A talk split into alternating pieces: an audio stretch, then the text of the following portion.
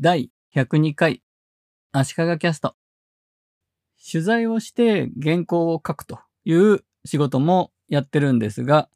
最近は基本 iPad Pro の12.9インチと Apple Pencil を使って手書きのメモで取材のメモを取るというのをやっています。打ち合わせをするときのメモも大体は iPad で今は取っています。最近は電話をするときの電話メモ、電話しながらメモ取るみんなやってると思うんですけど、それも iPad で取ってみたりしています。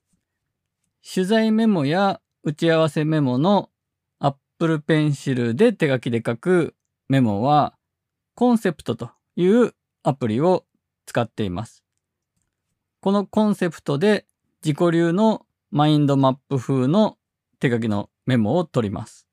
マインドマップなのでノートのベースに罫線とかはいらないんですけども、 Conceptsでは方眼やドットのグリッドを表示できるので、ドットのグリッドを表示させています。 Conceptsの特徴として、用紙サイズという考え方がなくて、一つの書類の中に書こうと思えば、いくらでも無限にキャンバスがあるというイメージで書いていけるんですね。なので、用紙のサイズを気にすることなく、マインドマップのような放射状に伸びていくものの場合、上でも右でも下でも左でもどんどん広げていける。紙のように書けるスペースがなくなってしまうということがないんですね。そしてなおかつ、ベクトルベースで扱われているので、手書きで書いた文字や絵が拡大しても滑らかな状態のデータの持ち方をしています。私は2.5ポイントのペンツールを黒で使っています。これで100%の拡大率で書くと結構太いので50%くらいの大きさにして書くことが多いです。以前は30%よりちょっともっと小さいぐらいで書くことが多かったのですが、もうちょっと太い方が読みやすいし書きやすいと思って今は50%くらいに落ち着いています。もちろん縮小して全体像を見たり、また書くときに拡大したりと、拡大縮小をよく繰り返すんですが、これは iPad のアプリ全般だと思うんですが、拡大縮小は非常にスムーズにできます。滑らかさという書いた線をどれくらい自動で補正するかという設定があるんですが、それは15%にしています。滑らかにしすぎると早く手書きの文字が書けないので、滑らかさを以前はゼロにしていたんですが、マインドマップの場合線を引いたりするんですが、ゼロだと結構その線がガタガタになりがちなので、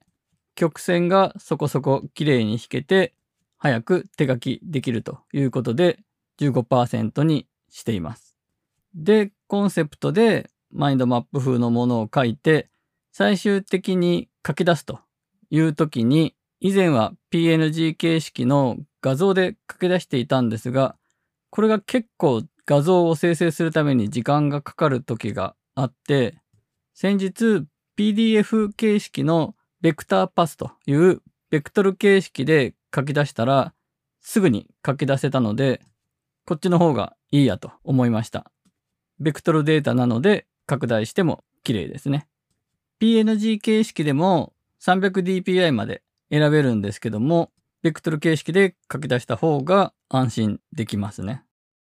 iPad に Apple Pencil で手書きで書いていると、ガラスの上に書いてるみたいなものなので、カツカツカツカツ音が結構するのが気になるという問題もあるんですが、これは今のところ気にしないようにしています。取材の場合、録音してるので、ボイスレコーダーと iPad の位置が近いので、録音してる音にはかなりカツカツカツカツなってるので、聞き直す私としては気になるんですが、取材相手が気になってってなかったらいいなと思っています。余談ですが、ポッドキャストを始めて音声ファイルを編集する、いじるということをやり始めたので、取材で録音した音を聞くということに対するハードルが昔に比べてすごく下がって、Adobe Audition というアプリを普段編集に使っているので、取材の時の音声もオーディションで開いて、なんだったらノイズを消したりとかして聞いています。